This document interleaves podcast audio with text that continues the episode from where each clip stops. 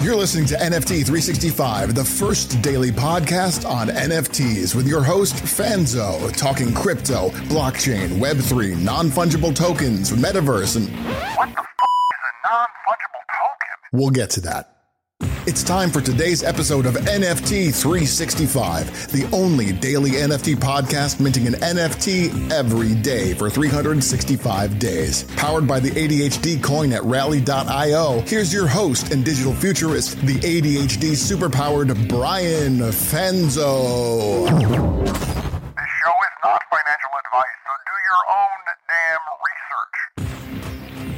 Right. Thank you. Welcome back to another episode of NFT 365. And we're rolling through the month of March. And uh, we could call it a bear market. We could call it a down market. We're just calling it, we're just kind of rolling uh, through the market. And, you know, as we kind of kind of run through the the podcast, as we run through a lot of the the episodes, you know, one of the big themes that we've been seeing is kind of, you know, our ability to definitely roll with the punches and our ability to kind of understand the different nuances that exist in uh, this entire Web three space. And so, I know for so many of you that listen uh, each and every single day, um, it can be a roller coaster. And just know that you're not alone. And the good news is we're going on the roller coaster, both the ups uh, and the downs uh, together. So, uh, you know, hopefully we can all kind of stick together on that side.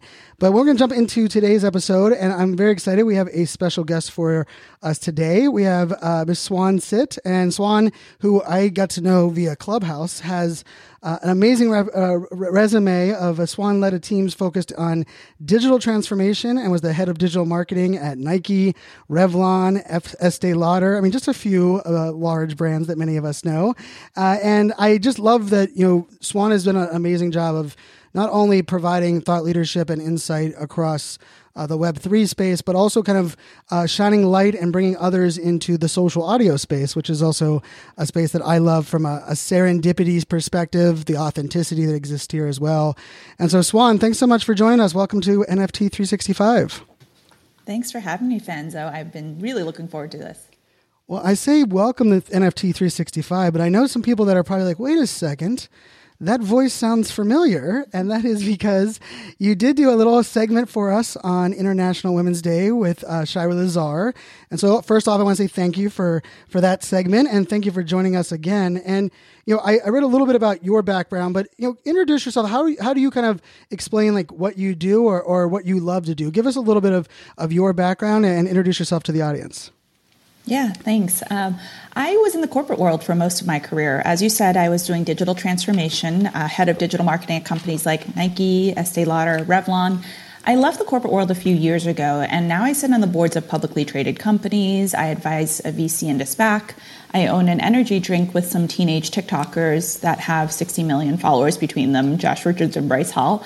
And when the pandemic started, I jumped on Clubhouse because I was kind of locked inside and bored. I was lucky to be early, but I also logged a lot of hours. Because remember back then, like May of 2020, we were still lysoling groceries. We didn't know what this thing was. So, logging those hours on Clubhouse, I started being a part of a great community. And I really enjoy mentorship. And part of the digital transformation I've done for the past 10 years turns out to be really useful to big companies undergoing transformation or even startups in growth phase alike. So ended up building quite an audience on here. So between the last year, I went from starting on Clubhouse to I think in a year hitting three and a half million followers. Now I get to create content for a living, which is really cool. Um, and then, as you know, because you were on Clubhouse too, there was a popularization moment for NFTs on Clubhouse last winter. And the great thing about an independent creator is you get to kind of talk about whatever you want. And I try to chase things I'm curious about. And NFTs, once you have a dev, once you have an artist, it's a lot about marketing, and that was my background. So I became fascinated with the space. I went from hosting rooms on projects to advising because so much of this is about marketing and strategy, which is what I do. And now it's this weird mix of stuff the public board life, the energy drink entrepreneur, the creator, and the NFT advisor that brings me here today. Well, I mean, I just love all aspects of that. And, you know, you were on definitely early. I, I joined the very first time I joined Clubhouse was in August. It was still, it was still in test flight at that time. Um, but I ended up not, uh, I didn't have a really good first experience. So I ended up actually uh, deleting that account. And thankfully, uh, my good friend Lindsay brought me back on in November and, and got to kind of ride this ride ever since. And I, I love that part of the story. I'm curious, mostly when people say like, Hey, I, I spent most of my career in corporate they don't present kind of like their post corporate life being very multi passionate or multi hyphenated. But based on all of the things you're doing, you're very multi passionate. Did you always identify like multi passionate and kind of being able to tap into different things in the corporate life? Or did the freedom of kind of getting out of corporate allow you to kind of open up some of those doors? How did that kind of uh, come to life for you? I think I've always had diverse interests, right? I'll walk red carpets, but I'll summit mountains. I like fashion, I like space and astrophysics. I'm a bit of a contradiction, and I think that makes us richer people. But the problem is over history, with higher education and greater depth of knowledge, we had to pick something we were identified with as a profession. You're a doctor, you're a lawyer, you're a businessman, whatever that may be. And so while I think most of us innately are curious, because we had to pick higher education and specialization, we were siloed into one function. And so for me, I think when I left corporate, I was like, well, I'll just sit on boards and advise. And I didn't think, wow, that now that I've left corporate, I have freedom. I was like, let me continue doing what I'm doing, but from what a, a more leisurely pace. And what was interesting about what Clubhouse thrust me into and my friends bringing me into Ani Energy, I realized that those passions were still there. And at a time where I was trying to take a break, I actually now work more than ever because I get to chase all my passions and work doesn't feel like work. I know it's so cliche, but they say that when it's yours and when you're doing something you love, it doesn't feel like work. I don't blink an eye working 18 7 anymore, and I know that's not healthy. But without the confines of corporate, I was able to chase whatever I was interested in. Now, that being said, I will never trade my education or my corporate career because those were the things that gave me the confidence and experience and structure to do what I do today. And also, I mean, I came from pretty humble backgrounds. My parents came to the US when I was six years old they didn't even finish middle school. So we didn't have education, we didn't have language, barely had savings when we came to this country. They worked two jobs. Education was always so important to me. Those were the things I needed to open the doors to get me to where I am. So I wouldn't trade any of that. But I definitely do feel like I'm living a second life. And it turns out those passions were always innately there. I just didn't have the freedom to do it, but I needed those guardrails and the training to be able to get the confidence and the reps to be good at it. I love that context, and I'm so glad you positioned it that way. You know, because I think we we often hear like it's one or the other. Like for you to love the you know the freedom of entrepreneurship, you must have had to hate the the confines of corporate. And you know, I worked in the U.S. government for nine years as a as a contractor, and then three years uh, at a startup before. You know, I've spent the last uh, you know seven plus years now owning my own business. And for me, I loved every job I've ever had. I, I found a way to, you know, make it, you know, something that I was passionate about. I'm also very blessed that, you know, I had uh, multiple bosses that I really liked. I, I was, someone asked me a question on a podcast yesterday, you know, what was the one boss, you know, if there was a boss you could go back and never work for, who would it be? And I, I kind of think about it, and I said, I, like, I ended up being myself. Right? I, I think I ended up being the, the toughest on my on myself. Uh, you and you mentioned, I, I think you know, you also brought in like a lot of context into you know like the uh, you know the education side but also kind of like the different paths along the way. And so i'm curious you know i actually believe the web 3 opportunities really allow the multi-passionate multi-hyphenated to really kind of branch out and even like kind of discover new you know creative opportunities. While at the same time if you don't have the experience you know prior to i think that's what's leading to a lot of the projects that, that are questionable which we'll get into in a second. But uh, you mentioned that you you like to find things that you're curious about. And you mentioned the NFTs here on Clubhouse, and I think it's so funny. For almost everyone I've interviewed uh, on the podcast, uh, even some that I didn't know on Clubhouse at the time. Uh, when I asked them like how they discovered Clubhouse or discovered NFTs, it's either Clubhouse or Gary Vaynerchuk. Like literally, those are the two like the threads. So I'm curious when you first heard of or discovered NFTs. Were you curious from the jump, or what? What about them kind of you know sparked your curiosity the most? When I was at Nike, I was challenged with a lot of different things. I was head of digital marketing and I was also running e commerce operations at one point. And I could never put a connective thread between all that customer behavior. Um, their behavior of buying directly from us or buying through a retailer or a secondhand reseller or understanding what they did outside of their daily lives. And that's innately just my curiosity about people. And I think part of the reason why you and I do audio content is like it's intimate conversation. I'm always curious about people, what motivates them, what incentives make them act differently. And that curiosity lends itself well to understanding one slice of someone's life, but then the larger perspective of it, because that's how you actually move people. Um, so when I heard about NFTs on Clubhouse, immediately fascinated because I've always liked marketing, I've always liked technology, and the intersection of those two. That's NFTs. The possibility of hearing some examples of what it could be was crazy to me. So the example of hearing a meme, right? somebody creates a meme, they're usually not the one that popularizes it. It gets passed around a dozen times until it hits something like BuzzFeed, who popularizes it with their massive audience, and they make money off the advertising dollars of people going to their site or their page to go to, to go view it. The original creator never gets credited. I've been working with creators almost my entire career, and that was always a problem that I'd heard from them. Or I think about asset ownership, right? Like my parents, like I said, we had humble beginnings they don't have a birth certificate. My mom actually doesn't technically technically know how old she is. God, imagine if that was on the blockchain as wow. a digital certificate that's authentic. She doesn't know her birthday. And so, well, the second I heard it, the fact that it's more blockchain than NFTs, and NFTs is a token on that, right? So, you know, I'm kind of commingling the two, but the power of the entire platform of Web3 the ability to change how we live, work, and play is fascinating.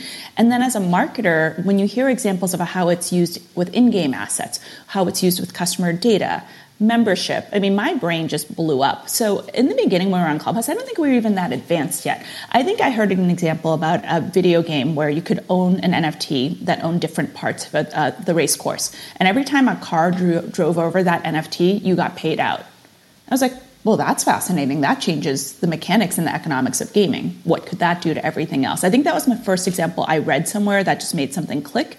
And then I just went down the rabbit hole. The other piece of it, it's funny because you said it's either Clubhouse that people heard about NFTs or Gary Vee.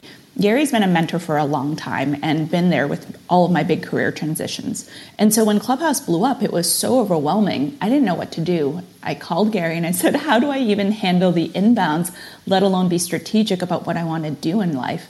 And so I got signed to Vayner Talent and Vayner Speakers. And so, in an indirect way, while I was doing creator work with that team, he's in NFTs. And so it just became an easy kind of drafting off to understand his vision and learn from that. I love that, and, I, and we have that you know connective uh, link. As I, I, was very blessed, Gary uh, took me under his wing in, in 2014, and and really helped me kind of uh, navigate the the seas of live streaming. I was live streaming on, on Meerkat at the time, and uh, mm-hmm. that was a, a, wild ride. And and I, and I love you know you're on Vayner Speakers. Actually, one of uh, my best friends, uh, Amy Landino, is a Vayner speaker. So I, yeah. I I actually introduced her to her husband. Uh, the, her husband was one of my best friends, and Amy was single. And I was like, I, I need to bring you two together. And and now there there's a, a little Landino uh, in the making uh, very soon. So uh, lots. So of- there's like a space in heaven for you. matchmakers have a special place in heaven. So you know, just if you want to do that for me, I'm fully open. Okay. Um, oh, I, I, I'll have to take you up on that. Although now I'm you know I'm divorced now seven years, so I'm I'm a matchmaker for others. I can't say I'm a matchmaker for myself uh, in uh, in that context. Uh, but, we matchmake each other. It sounds like you're decent at it. But um, yeah. I'm a fan of Amy's as well. I hosted a TV a season of a TV show, and I got to interview her for three different episodes. She is fascinating. She is. She's amazing, and I I got to actually I discovered we met via uh, YouTube, and she had just started a YouTube channel, and uh, I was like fascinated by her ability to jump cut uh, videos. And for ten years, she uploaded a video every single day, and I I was one of those subscribers on year one. Uh, so it was her consistency, her level of commitment to her brand. Um, it's things actually that influence this podcast exactly as uh, I kind of have taken it on as well. I'm curious. You know, you mentioned you know like the the birth certificate example uh, with your mom. You also mentioned like kind of the intertwined on the blockchain side. To me, that's actually where I was kind of all excited about. I started talking blockchain in 2014, 2015 because I had worked at a at a data center company. I'm curious from a you know you mentioned earlier about like as a marketer you know and working at you know massive brands like you were working with there was a lot of like disconnected data and we we all of a sudden went from no, not enough data to a big data problem which then was just siloed data everywhere when you look at like the the landscape of web 3 now and you think about it for the, a lot of the the problems that you were trying to solve or the problems that you were having in those in those companies what are some of the like the use cases or the things that pop up that get like excite you the most that say like wow this could really have helped me 5 years ago at that company what are some of those examples? Let me take that Nike example I touched on and actually blow it out. So imagine a shoe comes off the production line and we embed an NFC chip in it, the same technology we use for Apple Pay, so it's pretty universal and luckily much more affordable. We embed the chip in a way that there's no way to remove it without ruining the shoe, like encased in the rubber. So now we've got a tracker which links the physical and the digital worlds. Imagine as that shoe is being made, we have the econo- sorry, the environmental footprint. We know which artisan or factory employee made the shoe. We know what truck it went on and possibly what truck it fell off to end up being sold out of someone else's car later on. Now, it goes into a distribution center, you can track it. It goes to which retailer, you can track that. With accounting, you don't even have to worry about LIFO, FIFO. You know where every piece of merchandise is. Now, you take it all the way to the retailer, you take it to a consumer, you know when they bought it, for how much, right? You could even tie it to apps in the ecosystem like Nike Running and Nike Training, so you know that they're using it. You even know what it's resold for, it's passed down for. It's all in one place because it follows the product. It's not data held by the distributors or the retailers or even the manufacturers. It goes with the product and wherever that product goes. So one of the struggles I had, like I said, was if you sell, if you buy a shoe on the secondary market, I have no idea who you are. But those could arguably be the most valuable consumers. One of the things that fell under my umbrella was the sneakers app, where all the hot shoe drops were sold. Every Saturday morning at 7 a.m. Pacific, some drops go live. Now, if you were really a sneakerhead, you wake up at 7 a.m. Pacific and you hammer it through your iPhone, your computer, maybe a secondary computer and an iPad, you maybe even have a good bot to try to buy a shoe. This is not a free shoe. You're just trying to get the right to buy a shoe, which is kind of crazy. And 99.5% of people get an L. It's like a huge meme in sneaker culture, right? It's getting an L from Nike. So few people actually get a chance to buy that shoe. And sometimes they don't even get their size, which is insane. So, this whole sneaker culture is this massive um, movement. And in some ways, it's really fun. In some ways, it's really broken. Because if you had wealth, and you didn't need to worry about pricing. You would sleep in on Saturday. You'd maybe go online a few hours later and buy it for resale for 10 or 20x the price, possibly, because you didn't have to wake up early. You had the luxury of, you don't have the luxury of time, you have the luxury of dollars. And so now you still get the shoe. Nike has no idea who those people are, and arguably those could be the most valuable consumers. So imagine if you could look in a wallet and see if they have 30 pairs of rare Jordans wouldn't you want to know who that customer is and service them? So, everything from supply chain tracking to finance to customer data to real market value of products to CRM and membership, this is one NFC chip that we could then program around with the blockchain to then not only have a universal view of the consumer, but to put the power of data back into the consumer's hands because it's their wallet. And while Nike might want to know who they are and they can airdrop, airdrop stuff all day into the wallet, they have to understand your motivations good enough and create enough value for you for you to raise your hand and disclose who you are. Yeah, I think that that shift of uh, of owner of that value, right, and owner of that that data, and really being able to manage that. And you know, yesterday's episode uh, of the podcast, you know, I really broke down uh, the the title ends up being you know 25 uh, you know futuristic ways we can use NFTs that nobody are talk is talking about. And I actually used. I'm a sneakerhead. I have two pairs of shoes like, actually in my office that are not my size. That, that exactly. you. Yes, I was there, I, and I've I've been the you know refresh the app, have the websites going. I've been the wait out the store uh, person for for certain pairs. I, I, it's been a it's been probably a year now, or I guess a year plus uh, since I kind of walked that life. But I actually even mentioned, you know, I was walking the the mall. I was taking my daughters to bowling, and the bowling alley was in the mall uh, around the mall. And we walked by uh, an actual display of a pair of shoes that was in the window, and it said "New colors coming soon." And I remember I just took a photo of the of the display, and up until recording that episode of the podcast, I had forgot that I even did that. But I was like, imagine if I could have taken a photo of that and it had a QR code that allowed me to, you know, buy that shoe with the color that I wanted right then while I saw it. And now there's a, a supply demand conversation that we can have here, right? There's a, you know, you know, we kind of shift the, the narrative around, you know, even marketing and advertising. Uh, so I love that you kind of brought that in uh, with the Nike example. I'm curious, you know, the you get to talk about NFTs a lot. I think we're we're both going to be. Uh, are you going to be at, at, at NFTLA as well? Yes. I Yes, so I'll be at LA and Miami, so I think we'll we'll both be uh, speaking at both of those uh, events. So we'll get to hang out in person for the first time, which will be a lot of fun. Uh, I'm curious from like the you know some of the, the companies that you're advising or some of the you know the boards. How are has NFTs the narrative around NFTs shifted at that level of conversation, or is it still very like either there's an assumption or there's a massive need for education. How have you seen the kind of the narrative of NFTs going at kind of the level of you know advising board members? There's a lot of curiosity and tepid interest, but a lot of fear.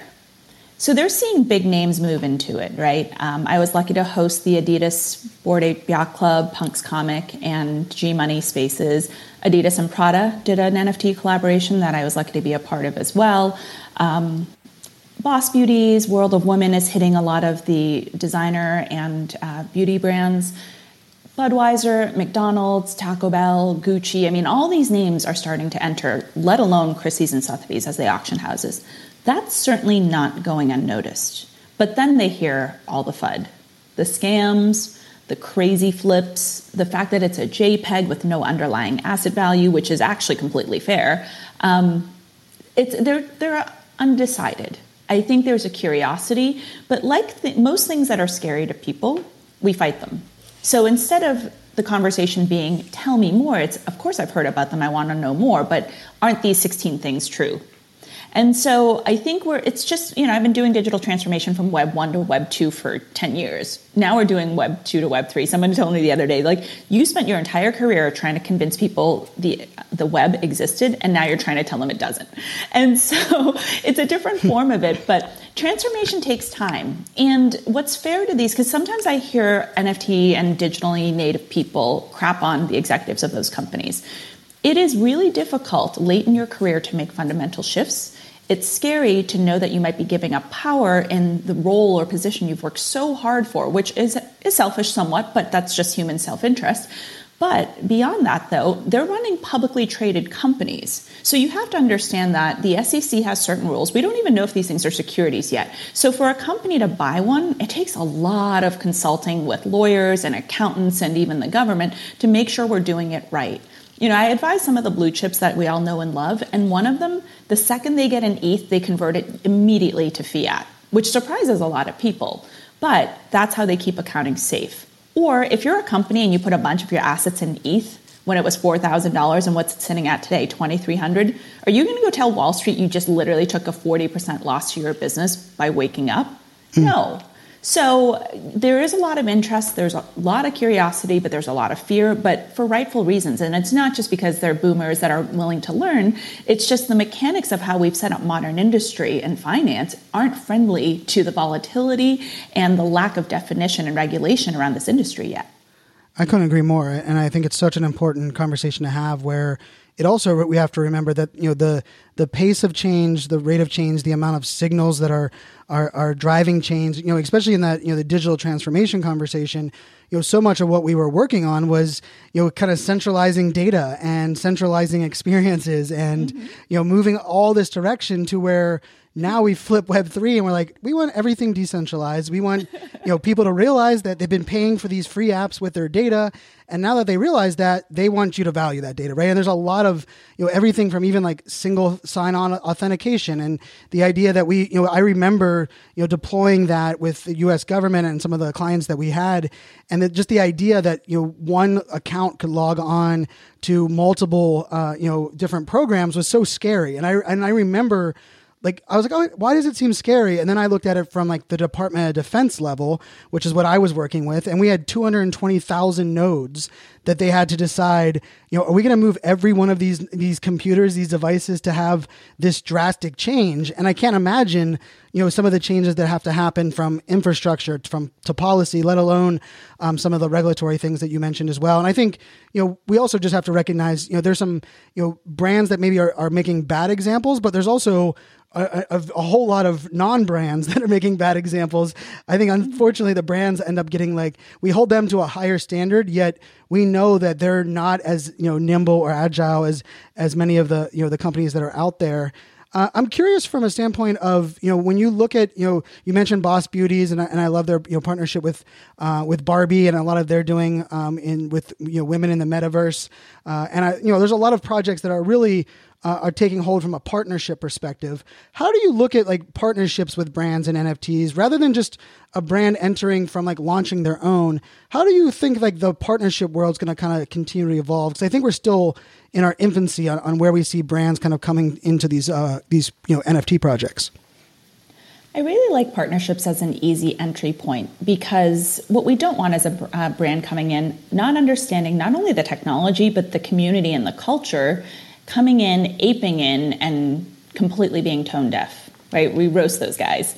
So coming in through a partner who not only might be able to help them with the technology, right? Because we've all seen what bad launches look like and mints fail, but to to onboard them into the culture is really important. You know, a lot of times I, I advise and um, we talk about things like rarities or reveals, and that's just not how regular products are sold. And it's a whole different way of thinking. And sometimes it's just hard to get your head around it. So I love partnerships, not only because it's an easy onboard for brands to kind of come in the way our culture expects them to, which is important when it's early and we're still defining it as we go. But I think they also have the resources, the credibility, and scale that we need in this industry. I mean, I sit at the intersection of helping Web 2 companies transition to Web 3, but I spend a lot of time helping Web 3 companies, or projects, I should say, grow up to be companies, right? You've got a small team that just made millions of dollars in a mint. And overnight, they've got people who are both customers and shareholders at the same time. And I will say, if you want to talk about dissatisfied customers, I've never seen it happen as fast as an NFT project, right? the most you impatient know? customers in the history of the world. right, totally. They're demanding, they're impatient, they're difficult. And the second they, they don't like it, they drop your product and your floor tanks, right? Really kind of hard to do that and say, you know, sneaker culture, et cetera. I mean, you know, it's pretty well insulated. You know, if you're disappointed, you might call customer service or post on Twitter, but I mean, when the collective crowd doesn't like what a project's done, the entire floor tanks. So I think the intersection of those two is really interesting. I'm at the inflection point of the transition between both sides trying to learn from the other. I think partnerships are good in that way because there's absolutely stuff we can learn from Web 2 that helps Web 3. I mean, let's face it, some of the biggest Web 3 companies are Web 2 companies working in Web 3, but they're privately held. They might IPO. They are not distributed or centralized. So, in some, in some ways, we have actually like monopolies in Web 3 that are bigger than any of the FANG oligopolies in Web 2. So let's just be real about it. I love this industry. I think it's so exciting to build the future we want to be in, but it is not perfect. And I think actually making Web 2 an enemy actually stifles our own growth in Web 3.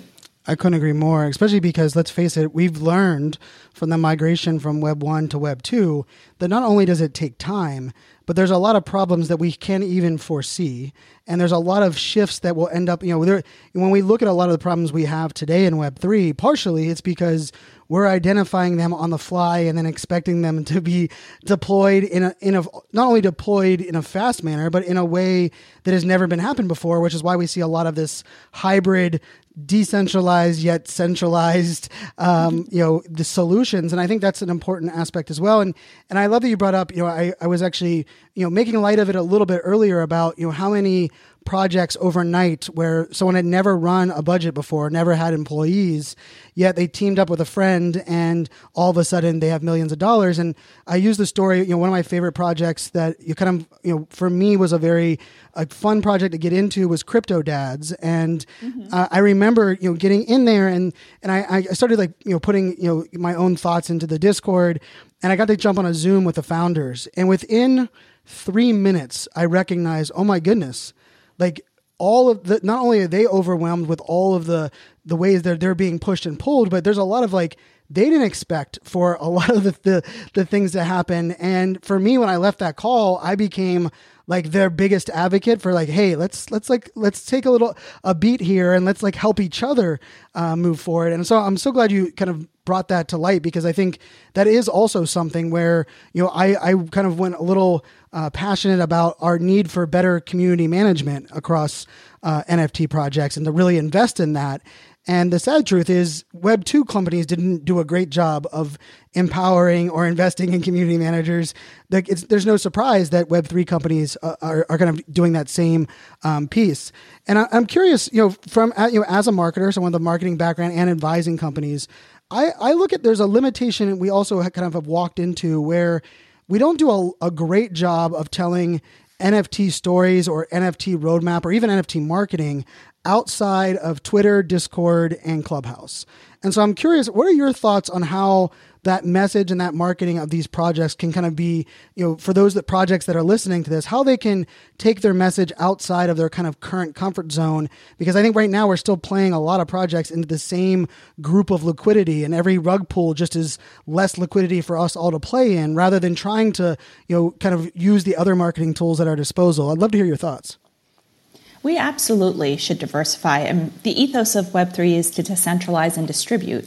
The problem is humans are frustratingly predictable with the right incentives. And when you have 10, 20x margins happening in the space, it's really hard to dissuade people from going to the centers of and the concentrations of projects and power and money. Right? It's just really hard. So, I mean, if we didn't flip as much we did as we did on open uh, uh on the secondaries, OpenSea wouldn't have 90% market share. And I respect everything they've built. I mean, I spoke on a panel at ETH Denver with Alex, the co founder, and he's brilliant. But it's our fault that we have monopolies in Web3. Because if we weren't trying to find the single most efficient place to buy and sell and flip and make a quick profit, we would probably explore other platforms more. So, all the other ones that are actually trying to specialize in art or in music, they might find a niche, but we're going to the place where it's easy to make money or it's easy to transact, even if there's a lot of feature issues. I think in order to actually expand, we need a few things. Number one, we need to break away from this crazy flipping mechanism. As much as sometimes we buy NFTs for art or community, the majority of people are buying for profit. Otherwise, we wouldn't have volume traded be as high on certain projects. We wouldn't have the speed of which things get flipped, right? And so, if we can move away from chasing that profit then we don't need everything in one place. We have time to explore and play and diversify. Beyond that, I think that um, we need to build better features and security there's too much going on. We don't stop to build that for the community. We expect them to be able to handle it. And it's funny because um, the other Alex on the panel from the co-founder of Rarible, he was like, "It's super easy. You just have a MetaMask, you have a cold storage wallet, you have this and that." And I was like, "Dude, dude, that is not simple for the average person. And even for the really advanced people here, the majority of people have clicked on a bad link at some point. So it is actually not easy. So, it, for lack of better features." And for the desire for people to make a quick profit, because community doesn't happen on OpenSea, it happens on Discord. That's a whole other conversation. But if those things are still driving the flywheel of momentum, we don't have a chance to diversify. You're not going to go take your NFT project and build it on Solana because there's not as much of a secondary. That's starting to change. It's getting traction, but it's nowhere near that. You're not building it on Tezos or Polygon. Now, I love the people who are building that because they're actually building sustainably for us. I don't mean environmentally, but you know, for the longevity of this industry. But at the end of the day, we're trading JPEGs with no underlying asset value. We all love them. I'm emotionally tied to way too many of them. But if Apple goes out of business, you still have the stock. You can liquidate inventory, you can sublease the buildings, you can license out the IP. But if an NFT project rugs, or whether it's intentional or not, you're just left holding a JPEG, no matter what was promised in the roadmap. So if we are not better stewards of this community in terms of building sustainably so we stick around for longer and building more solutions with the right features and security and usability and more diversified solutions so we have options, we're going to run into a bigger mess than Web 2 was.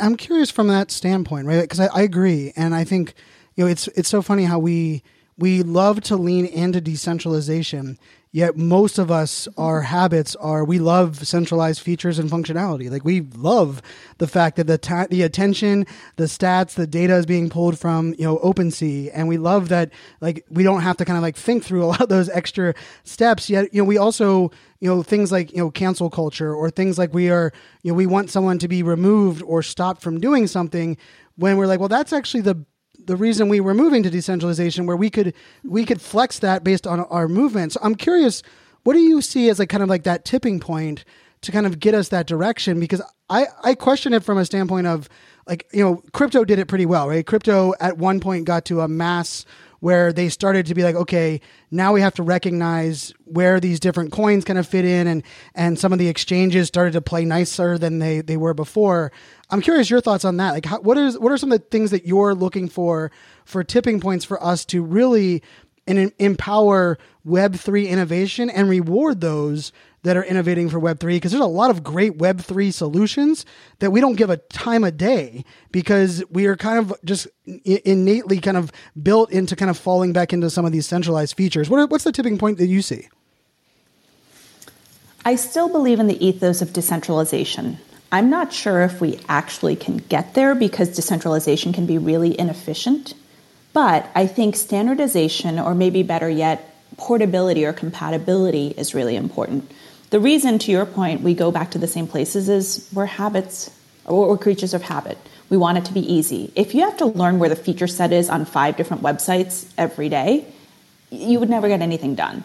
But if we could actually make things that were compatible enough that if you were on different platforms or even in different metaverses with your asset and it was easy to port them around, that might be the tipping point because to relearn everything on five different platforms is inefficient. We shouldn't expect people to do that.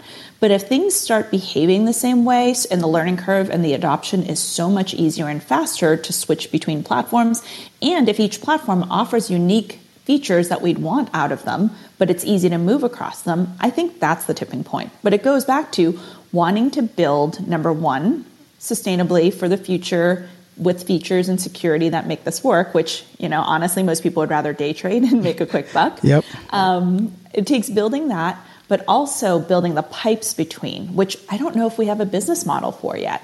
You know, do we give them a fraction? Um, you know, is that a, the new kind of gas? Possibly, but those aren't the business models that are rewarded right now, right? It's the flipping of NFTs. But how could we create a financial structure that incentivizes people to go do the hard work that will then make this a better place? I haven't figured that out yet, but again, Humans respond to incentives. So if we can find the right ones, we can incentivize the best minds to go build this portable, compatible world that's distributed that we can all play in. Because otherwise, we're just all going to sit on the same three platforms every day. Right. And we almost fall back into even a worse web 2 scenario right where we we and i and i i think part of it too comes into you know when we're when we're looking at kind of like the rewards or the way we're incentivized you know i think one of the mistakes or not mistakes but just the things that you know the, the reason that likes on facebook and and likes on uh, on instagram and number of followers became like the thing was because it was really the only vanity metrics that these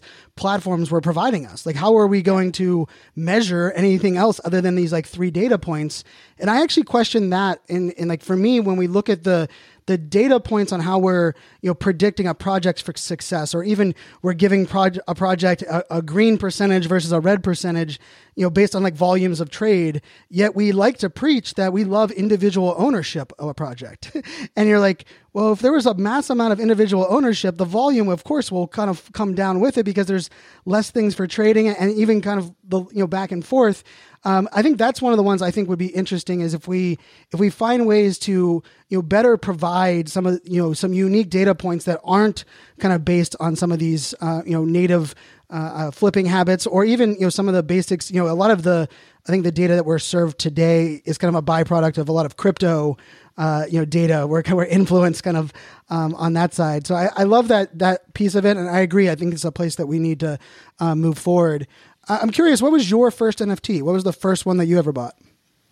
Uh, this is a funny story. So I heard about VeeFriends when they came out, and I missed the mint because I was trying to learn what a wallet was. And by the way, I'd been hosting rooms since the winter because people wanted my audience. So I was like, okay, well, I'll host conversations. I'll be the novice and ask the dumb questions. But when I finally wanted to pull the trigger, it was right around the VeeFriends uh, mint, but I just missed that. So I wanted to buy one on the secondary. I learned what WETH was, I wrapped some WETH, obviously incorrectly, and everything got stuck in my wallet for like months. Oh. I had all this WETH there, I couldn't move it. And, you know, the Web 2 of me that wants everything in its rightful place, just, I should have just opened another wallet, right? But, you know, I mean, yeah. think about all those extra wallets. There's like so much space junk in the blockchain of all these abandoned wallets where people are burning NFTs or they just forgot, you know what I mean. Um, I should have just opened another one, but I was hell bent on fixing it. And for months, I sat there waiting for that to clear. I tried everything. Of course, you know, there's no MetaMask help desk, there's no support. Right? And so finally, um, you know, uh, one of my best friends that I met on Clubhouse, his name is Jin Wolf X Lion. He sadly passed away last year, and that hit our community really hard. Not just because he was such an amazing member of the community, always so generous, kind hearted, lifted everyone up. He was huge in the NFT culture on Clubhouse. So it hit us really hard. And so at that point, my wallet had been stuck for so long I said, you know what? I want my first NFT to mean something. Maybe the moment for VeeFriends had passed. I think by then it'd been, the, I think a VeeFriend was like, because there's a sweet swan. And I would argue that maybe it was inspired by me. You know? and I really wanted the sweet swan. And the floor for that was, I think, like seven or $8,000 at the time. And I was like, well, I can't pay that much. And so I, I, I, held on that, but then I wanted my first NFT to be one that was done in commemoration of our friend Wolf X Lion. Uh, did it. It's a Campbell Soup inspired can with Jin's face on it, and that ended up becoming my NFT, my first NFT, which meant a lot to me. Did I miss the opportunity on, on some big blue chips that I could have flipped? Absolutely does that not matter in the long run because the person that I grew up in the NFT space with is now commemorated as my first NFT in my wallet? That meant more. So that's actually the first one I have. Um, and, you know, since then, I mean, I think I've got, I don't know, a couple hundred in there by now, but that still always will be a special one to me. I love that. And yes, rest in peace, Wolf. Wolf was, I actually got to meet him in person once, and that was one of the only times I got to uh, travel via the, the pandemic. And uh, I was, you know, caught by, by many of us that were the shock that that happened. And I, and I think I ended up missing my flight, uh, you know, in that uh, amazing clubhouse room, uh, you know, memorializing him. And that was, uh, you know, beautifully done. I know that you were part of that as well, and and there is something to be said about you know the you, you mentioned earlier, kind of like your emotional attachment to your NFTs, and you know, I when I launched the the Mint 365 project, and I'm buying an NFT every day for a year. So cool, by the way. Thank so you, cool. thank you. And and from a lot of people, they just assumed I was buying one, but I was just like flipping that. I was, and I was like, no, I'm I'm going to hold them for a whole year and they were like, "Wow, that's like," you know, and and I had to like admit down the road was like, well, it's actually I decided that because I'm I'm very much like a nostalgia emotional person, and if I get something and I like it, like I don't want to let it go, even when someone wants to buy it. And and so like I kind of built that in where I was like, well, I'm gonna remove one of these like variables from like, hey, I don't have to decide. Like I know that when I you know when we buy the NFT that you know we bought one today that I'm holding on to until November no matter what. And I think you know it's been a, a fun ride on that. And I'm curious like you know I, I think there's there's a difference between kind of like the flip shaming side of the house versus the idea that hey people are only in it for a profit and people are are kind of manipulating some side. But i also think and, and I, I heard you know you got to speak on on this uh, you know yesterday there were so many uh, amazing rooms on you know international uh, women's day. You know on this idea of you know bringing new voices new you know people to the table new ways that we can approach topics that um, you know that we just never had thought about and, I, and i'll just say this to everyone that's listening like do yourself a favor when you're in you're on twitter spaces or maybe you're on on clubhouse or maybe you're, you're on another channel and there's people talking about nfts and maybe it's a an area that you're not familiar with. Maybe it's the people in there are from backgrounds you're not familiar with. I'm going to challenge everyone to just sit in one of those rooms because yesterday I spent many, many hours in a lot of the different uh, women's rooms that were, you know, Sandy Carter with the uh, Unstoppable Domains did a, an amazing all day um, Twitter spaces, and we partnered with her with the podcast.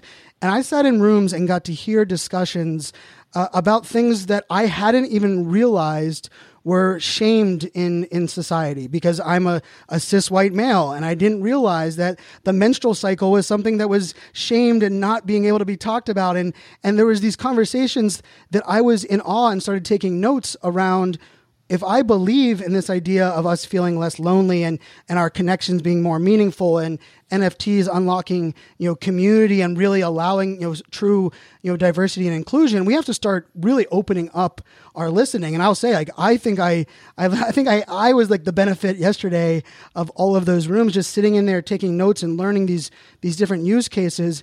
And I'm curious, Swan, from your side, like, you know, I, I can guarantee that you get, I mean, I get a lot of I requests. I can guarantee you get more than me on people that want to, you know, hey, check out my project, support my project, be a part of my project. What is your like kind of like filter? How do you kind of filter some of that noise? Because it's a little bit stressful. Like today, I had to just decide my Twitter DMs were going to be something I was going to not look at for the rest of the day because I woke up to like an onslaught. And I blame Shira a little bit because mm-hmm. we did our Alpha Monday room, and that Alpha Monday room just generated a lot of people that were, you know, everything from being featured on the podcast to we want you to promote. I'm curious, how do you handle that influx? Like, what is your filter for kind of, you know, the projects that you either look into or the projects that you're, you know, willing to work with?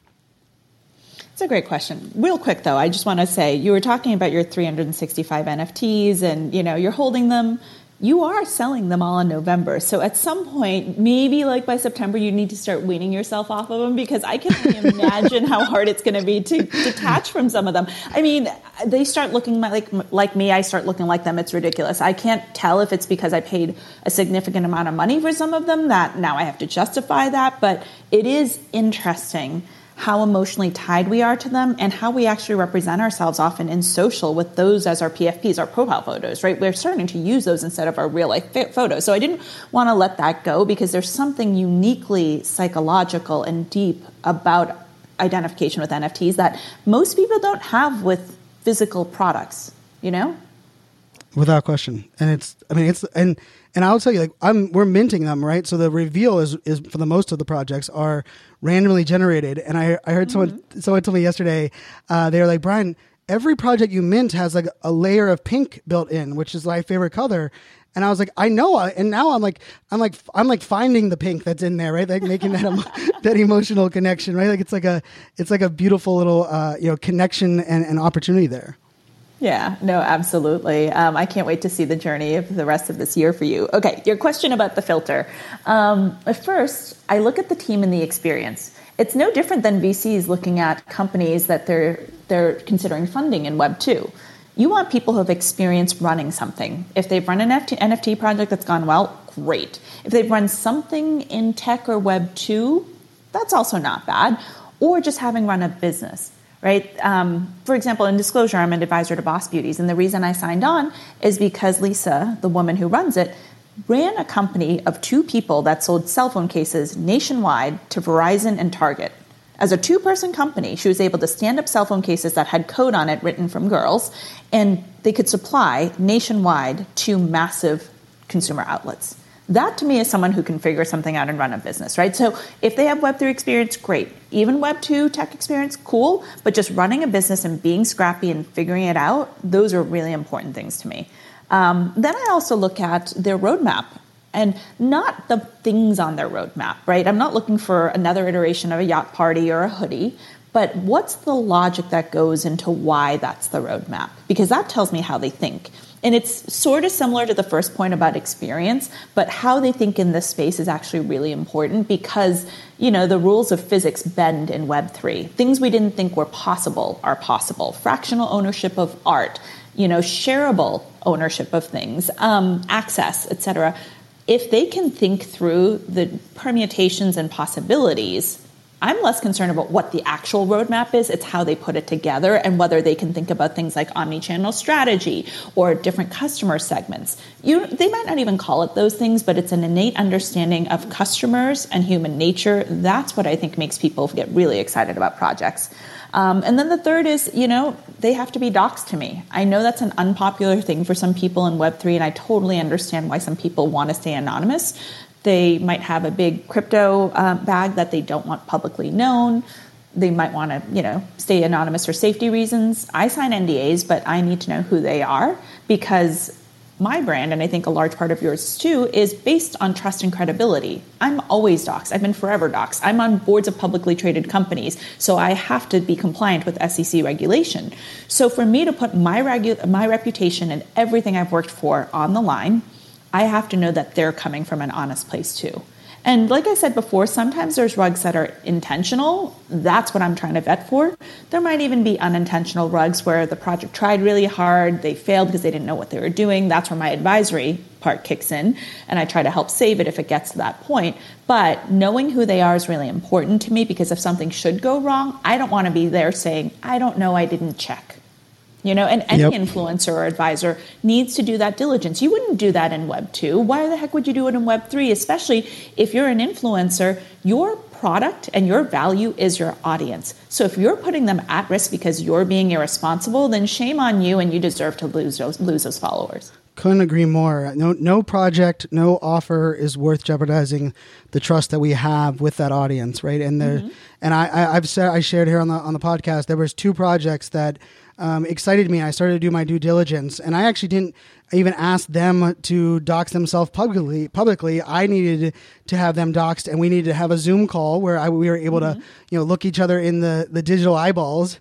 And three weeks of back and forth, and they re- ended up refusing, and I ended up refusing uh, to work with them, and we kind of parted ways. And you know, and I think you know we are starting to see you know not only that the need for that, but there's also there's other ways that we can we can start to kind of you know if it's the the money side or where you live or what your job is or you're worried about like the background like i think there's some other things in there but i'm with you uh, you know we have minted a couple projects that are with teams that are not doxed but i will tell you that the amount of research that I did using some other tools that from like influencer marketing tools where I could I could look at that account history uh, and some of those emails that they were using for that account to know like wow look at this person. They've been active on these accounts even if they were anonymous for all of these years. They've Right. you know worked with some brands. Like you know there's some there's some of that but I'm with you on you know especially right now we we all have to come together and recognize that trust is so easily lost and every rug pull hurts every one of us each time that it happens Totally. It un- undermines the entire thing we're building. I mean, I joke, this is why we can't have nice things, right? and so, what I think you're saying is different, though. You minting a project, while obviously everyone's tracking your road to 365, it is in the public eye. You're not necessarily endorsing it as an influencer. So, I want to separate that. Mint and do your own research, but you minting it doesn't mean you're liable, even if it's then broadcast to your audience. Versus, I'm talking about making money off of a project, whether it's through free mints or getting paid or becoming an advisor and still having an upside with it. If you sign your name onto something, you are and should be liable. And that's the stuff I'm talking about. I think we're a little too freewheeling about it. I even disclose, like just right now, I talked about Boss Beauties. I'm Yep. an advisor to them. It's hashtag ad, ad of Web 2, and we are so callous about not doing that in Web 3. You said it. I mean, a reputation takes a lifetime to build and a moment to lose. And so if you're willing to mortgage that away, then you know you may not have a very long future in this space. And I think I'm very bullish on this space. This is going to be a long time to come um, for all of us to build here. And so the ones who are doing it sustainably, when we hopefully don't have but may have a crash, the ones who've been doing it right will survive. And I will tell you, just you know, for and I, I share this a lot. I think we have to always, you know, we have to listen to what's being said, what's not being said.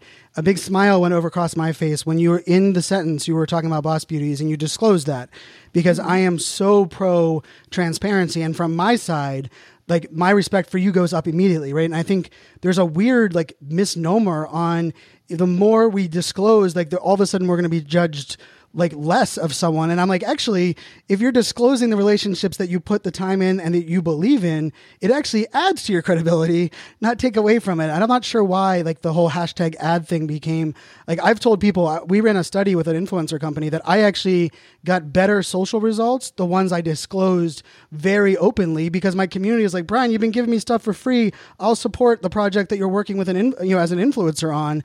And I, trying to get people to wrap their head around that is, is a little bit frustrating Yeah, I, I think a lot of the tech community is not in, in, in the creator economy. So they're not used to it. And so I do give grace to some the fact that some people are new to this and didn't get it. But just step back and say human nature, right? If your friend's like, oh, you gotta go try this restaurant, and you go, maybe it's a great experience and great value, or maybe the food's terrible and you feel like it was overpriced. Wouldn't you feel really crappy if you found out your friend got a kickback for sending you there? yep It's no different with an NFT. We just gloss it over because there's so many, you know, upsides for our financial uh, opportunity. But it's no different than you know your buddy saying go do something and you realize they got paid for it. You might have been okay by saying, you know, if they said, hey, listen, it's my cousin's restaurant, so you know you're kind of helping out the family, or hey, they, you know, they put me on this thing where if I can get ten new customers for them, I get a free meal. You'd be like, okay, that'd be cool. I'll help you out. But if your friend basically, which, you know, if you have an audience, I treat them as my friends. My community are my friends. Even if I don't know them all by name, I have that familial relationship with them because if they're going to buy something on my recommendation, I have to hold that in high regard. Like, for example, I was in Dubai a couple weeks ago and my friend's dad is an oil an oil painting on canvas artist, right? And she's like, please teach him about NFTs. And I was like, it's not that simple, etc. But I was like, fine, I'll go to his studio and have a ch- chit chat with him. So we're chatting, and we're in the old part of Dubai where the old markets are. No one really goes there anymore. It's all being kind of redone. It's a little bit touristy. But I'm chatting with him, and a head pokes in, and this guy's like, "Did someone say NFTs?" And I was like, "Yeah, we're having this conversation." He goes wait, are you Swan from Clubhouse? I'm in Dubai on the other side of the world, right? I mean, this has happened before on like the streets of Greece, et cetera, which blows my mind because look at our, we're little one inch images on our phone, right? Right. But, you know, my name's unique maybe, et cetera. And so not only did he recognize me from Clubhouse, he'd been in a room that I hosted a couple weeks ago on a project and he bought $50,000 worth Ooh. I was like, holy crap, this actually works. And now I'm freaking out because the weight of somebody spending that type of money is on me. Right. Now, the project is not a rug. It's still trucking. He made a small profit off of it. They had a high mint price, so it's, you know, inevitable that after reveal things drop a little and they have to fight their way back. So when you have a high mint price, that gap is bigger. He sold, he made a profit, but what if he hadn't? So we need to think of this not just as nameless faces in an audience who are, you know, buying the projects we're promoting. We need to think of it as real people spending hard-earned money on things that we recommend.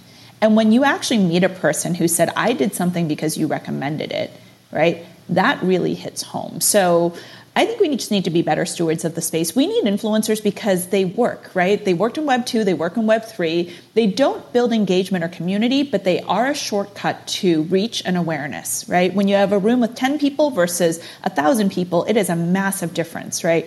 But those influencers who are creating those opportunities and hyping that buzz need to be responsible about it, or we can't have nice things. I couldn't agree more. Well said, Swan. Thank you so much for for joining. Kind of twice in one week, we got the the pleasure of uh, hearing you here on uh, NFT 365. Uh, where can people get a hold of you, or where do you want people to, to find you? Well, we're on Clubhouse. You can find me at Swan. On Instagram and Twitter, I'm Swansit, all one word. And my website, swansit.com. Um, so, yeah, find me on any of those socials or maybe in an old market somewhere in Dubai. I love it. I love it. And I know I, I, can picture that old market. I my first time to Dubai was in 2006, and I've been back a couple times since. But uh, I, I, was only in that old market once in that in that area. Right. So uh, when you, as soon as you said that, I was like, "You're right." I the each time I've been back, I have not gone back into uh, that old market area. But yeah, thanks so much for joining us. You know, thank you everybody for for listening to this episode of NFT 365. You know, I, I could have put a ch- couple of challenges out there, but I also ask people to when we're thinking about this space and we think about you know what is it that we want to reimagine. It's very easy for us to get lost in these short-term wins or, or, following the path that others are are kind of blazing right now in this web 3 arena but if we really want to reimagine a future that is different than the Web 2. We have to be willing to make those things different and make different choices in this Web 3 world. And, and I'm a believer. I know Swan's a believer. And I hope that everyone that's listening is a believer and we can each do our part to make sure that we are, you know, kind of following and, and creating uh, and reimagining uh, the future that we all want. So until tomorrow, my friends, make it a great day. Cheers. This show is not financial advice, so do your own damn research.